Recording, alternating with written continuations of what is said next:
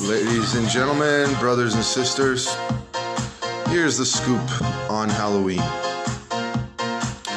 Personally, as a part time priest and a visualist of what's happening in the world today with COVID 19 viruses, people being so sick, I don't recommend giving candy to kids and going door to door.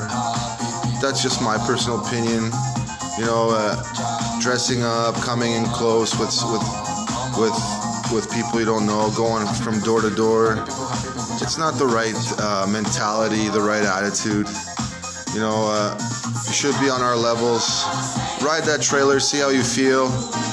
Ask yourself why aren't they on our levels, and, and that's it. So, I wish you a safe and happy Halloween, and. Uh, that's what Pope Francis would recommend. That's what Pope Benedict would recommend. That's what Pope John Paul II would recommend. That's what Father Hugo would recommend. I just wish you a safe and happy Halloween. Sing hallelujah.